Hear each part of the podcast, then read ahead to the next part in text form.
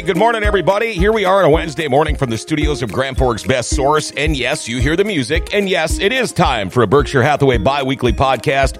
We'll be right back. Standing by, we've got realty expert John Brodeen. Life, with its many stages. From the my little one has just arrived stage to the I have arrived stage. From the first home you'll ever buy to the one home you'll have forever. No matter where you find yourself in life, your forever agent will be there. Berkshire Hathaway Home Services.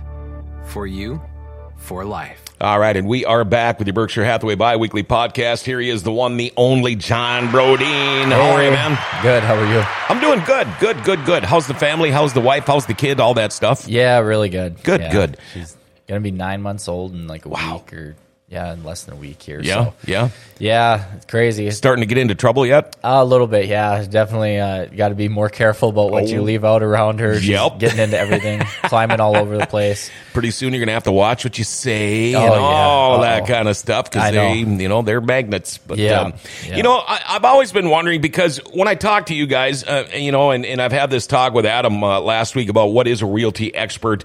And um, after everything I have learned and everything you guys teach me pretty much every week, Mm-hmm. I'd like to know are there signs that you're working with a bad agent? One that I would not consider a realty expert. Yeah, um, that's that's an interesting point in our industry. It, it- maybe more so than other industries, there's such a wide skill discrepancy between the very best agents in, in town and the very worst agents in town. Mm-hmm. Okay. you know, a bad agent could be somebody who just doesn't sell enough houses, where they're just not in the rhythm of things, and they Mm-hmm. haven't gained enough knowledge. Don't have enough experience. They could have been licensed for ten years, but they hardly do anything. Sure. Um, they're just not as in tune with the market. You could have a new agent who hasn't developed that experience Mm-hmm. and expertise yet, but they're on their way there. Um, and the funny thing is, the the agents who, who are have much less skills with real estate um, get paid the same. You know, Yeah. for Yeah, if they sell a house. if, if they sell a three hundred thousand dollar house, they get paid pretty much. You know, they Mm-hmm. charge the same, almost the same in most cases, um, as you know one of the best agents in town. Mm-hmm. Um, you know, it's uh, one of the biggest signs that you're working with an agent that isn't very confident, isn't very skilled, is they just agree with everything you say. And they, they never really give you any real advice. If they're just agreeing with everything you say and every idea you have, they say, "Oh, that's a great idea. I think you should do that." Yeah, when the ones that are like, "Yep, Yeah. It's probably because they, they either don't know or they don't know well enough to have the confidence to say, hey, I, I don't think that would be best based on what you told me and what your plan is and what you're trying to accomplish. I think you should do this instead of that. Yeah, and I think you nailed it right there when you said the word confidence. Yeah. Um, because let's face it, until you are confident enough to say something like, you know, well, I don't dis- I don't agree with that. Maybe we should. But yeah, and it and that takes time. Yeah, it does take time, and you have to you have to develop knowledge. You have to um, be able to communicate your knowledge effectively. That you know, you could have you could be really really knowledgeable and really smart about real estate, but if you can't communicate it in a way that the client's going to understand and they're going to be able to take what you're giving them and make the right decisions, um, you know, that's another skill in itself. But yeah, that you know, somebody who's only like the best thing they can do for you is just show up and open doors. Mm-hmm. That's like a minimum wage job. They shouldn't be getting paid as much as they're getting Sure, paid. sure. If that's all, the only value they provide, you know, Mm-hmm. being able to write up a contract, um, you know, without making any huge mistakes.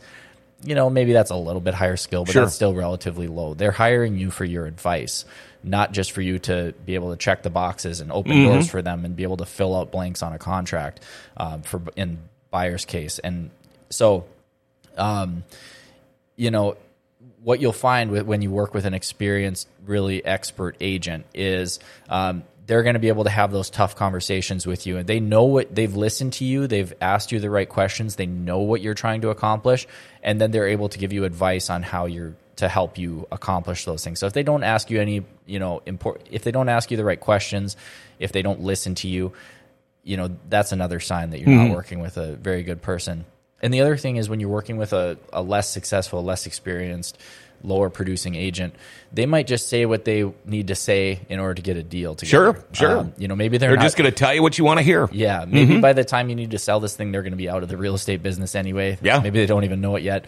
But um, they they're they're more in it in some cases they might be more in it for the paycheck whereas somebody like me or another full-time agent who's been in this for the long haul and they're going to be in it for more you know decades into the future um, I- want my person if, if they're buying a home to make a smart decision because i know they're going to call me up you know whether it's in five years or in seven years or in ten years to sell this place. And i want to be able to have given them good advice so that they can get a great result when they go to sell it.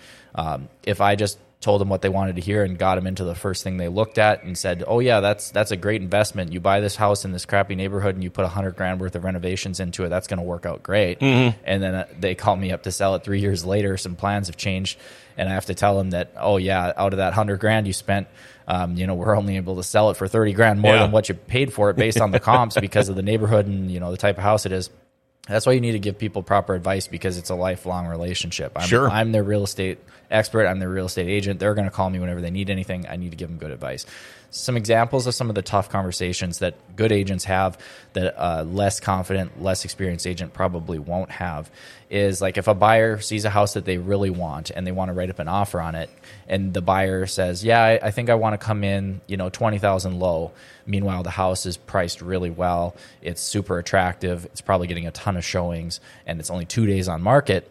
You know, the you know less experienced agent is probably going to have a hard time telling him like Sure. hey listen inventory is super low if you want a chance at this house you probably need to come in closer to like you know this mm-hmm. price not mm-hmm. that price whereas the less experienced agent you know they're just like okay sure i'll write it up for that amount and then they lose it and they lose a whole bunch and they're not getting any advice on how how they need to be writing their offers to actually be able to get this house they're in love with uh, versus a good agent you know is going to be Right. willing to tell them that um, you know, like we talked about earlier, another thing is like if somebody has plans to do a fixer upper, uh, a good agent is going to have the market knowledge to know which houses have some opportunity and some potential, especially based on the neighborhood, based on the comps. Um, they're going to do that research and they're going to tell you, you know, if this house is going to be a, a good one for what you want to do to it, or if it's not going to be a good investment to put that much into it.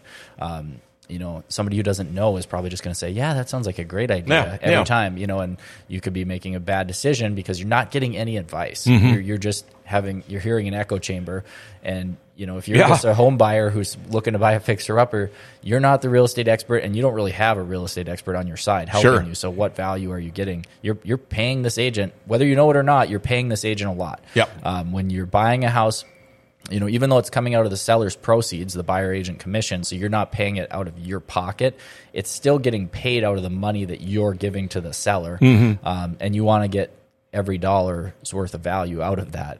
Um, so You know, yeah. um, I, I want to talk just for a second. I know I hate to interrupt you, but No, no, when it comes to uh, part-time agents, Yeah. um, I know some. You know, they have full-time jobs, Mm-hmm. uh, and then they're doing the uh, realty thing on the side. But I couldn't imagine because how much I know you guys put into what you do. Yeah. I couldn't imagine that these people must not get any sleep at all because if they're going to a full-time job, and I'm sure there are still a few people out there that can handle doing both, but. I couldn't imagine because even if you're not showing a house or something like that, you guys are always crunching numbers. Yeah. You're doing research. You're, you guys are doing stuff all the time. Yeah. Do you imagine having another full time job and trying to do this too? I couldn't imagine doing that. I, I can name a couple of agents off the top of my head that have different full time jobs and that are very good real estate agents. Mm-hmm. Okay. Literally two that come to mind right now in Grand Forks. Um, but the funny thing is, this will probably give it away who I'm thinking of. But they're both teachers, so they don't Okay, work, okay. They don't have to work during the summer.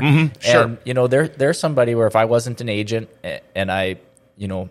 I, I would be comfortable working Right, with them, you know. right. Um, they're they're up And there. they've been doing it for a while. They, have been doing it for a while, and they have the time during the summer when things are the most busy. Sure. So they've kind of got it figured out. But as far as the majority of agents who have a different job, that's a huge red flag. Oh, I couldn't- yeah.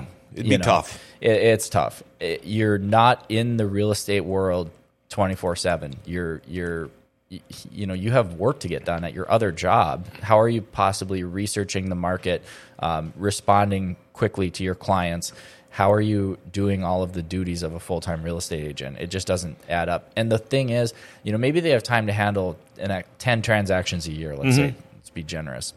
Well, um, doing 10 transactions a year compared to an agent who's doing 30 or 40 transactions a year you're just not seeing enough transactions. You're not in the office developing relationships with the agents. You're probably Sure. not able to communicate with the other agents. You're not as involved in the agent community. So you just don't have those relationships and that that time in that other people do have. So you, I mean, basically, all of you realty experts at Berkshire Hathaway, this is a twenty four seven thing. Yeah, I mean, I know you guys because if, if if I was to call you, if if I was one of your clients, I know darn well I could probably call you on a Saturday night at nine o'clock, and I'm guessing you'd probably answer the phone. I mean, just knowing you like I do. Yep, yep. And you know, as that's another interesting point. You know, when you are a full time agent, and you're busy. You do have to try to set those boundaries a little bit. Right, but, right. You know, it's like if you if I if I say you know I can't talk right now on the phone, but I can still answer questions via text, or I'll set up a time. I can I can call Mm-hmm. Yep. you in 30 minutes. You know, Yep. with, with my family right now, but I can. Yep. You know, And so and so that's all they need to hear. Yep, yep. You know, it's like, wow, he did answer, and he's going to get back to me. it's not an option just to to ghost uh, somebody for you know not respond Right. to them for a day and a half. That Sure, just sure. isn't how things work in this business. You have to always be there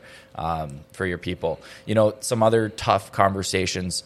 You have tough conversations with both buyers and sellers. Sellers, it matters. You know, we are talking about how much it matters when you're a buyer to get the right advice. It matters probably even more to get the right advice when you're a seller because the consequences are so much worse Oh, yeah. if you screw things up because Right. you only really get one shot at it when you're selling a home.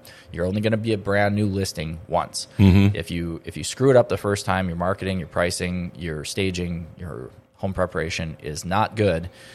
When you do it the second time around, it's not going to have the same pop in the market than when the first time that house hits the market. And and I would imagine if things didn't go good, there's a lot of realtors in this town, and I would imagine the word gets out pretty quick. Yeah, and and amongst the real estate agent community, we know who's good. Sure. Who's- First off, sometimes these less uh, less experienced, less knowledgeable agents. The one thing that I noticed personally is they're so much more emotionally invested in the deal because they mm-hmm. really want that paycheck and they want to try to look like a superhero, but they really don't know what they're doing that much. The agents who are really good, they still battle for their clients, but it's never like personal. It's never emotional. Mm-hmm. It's their job, and they're just like they care more about keeping the relationship good between you know me and this other agent more than just trying to look like a hero and blowing stuff up and blowing things out of proportion and, Yep. and freaking out and getting emotional. You know, that's that's one of the things I appreciate about working with some of the really good agents in town is they're just smooth and easy to work with, even when there are disagreements and there's disputes. It's never it's never personal. It's never a big blow up. Thing. You know, and it's funny too because you guys remember your clients. Um, uh, one of your lenders, um, who I bought my house from 18 years ago, uh, I ran into him uh, about a month ago. oh yeah, He remembered me. He remembered where we lived. He remembered what I did for a living. And Yeah. it's like, oh my goodness, I haven't seen you for 18 years. And it's like they remember that stuff because, but that's like you said, you know, you, you, you get in good with the people. You want them to remember you because it might not be the first time you buy or sell a house for them. Yep, exactly. And and you're a part of a pretty big thing in their life. So you you Oh, own yeah. that. You know, um, y- it's not just a get them in, get them out. You know, type of sales Right. transaction. It's it's not like I'm selling something that somebody buys once a month. I'm Mm-hmm. Yeah. selling something, you know, or not even selling something, but I'm working with people on a transaction that they make maybe only a few times throughout their life. So, right. So might even a, be once. it's a big deal. It sure is. Yes. Yeah. All right. Uh, that it? Yeah. I mean, I. I, I learned more. yeah. Yeah. Definitely. Um, you ever think about like teaching at the U on, uh, you know, like uh, Realty 101 or anything? I wouldn't mind doing something like that Yeah? someday. Yeah, that sounds like kind of fun. How does somebody get a hold of Realty expert John Brodeen? So follow me on all the socials. I'm posting content all the time. If you want to become a client or you want to ask me a question, 701-213-5428 is my cell phone number. Um, call or text me on that anytime. And we will see you in a couple of days. Yes. Yep. All right. There we go. That's your Berkshire Hathaway biweekly podcast. Realty expert John Brodeen in the studio. He will be back again Friday morning about 10 o'clock. All right. Till then, have yourself a great night.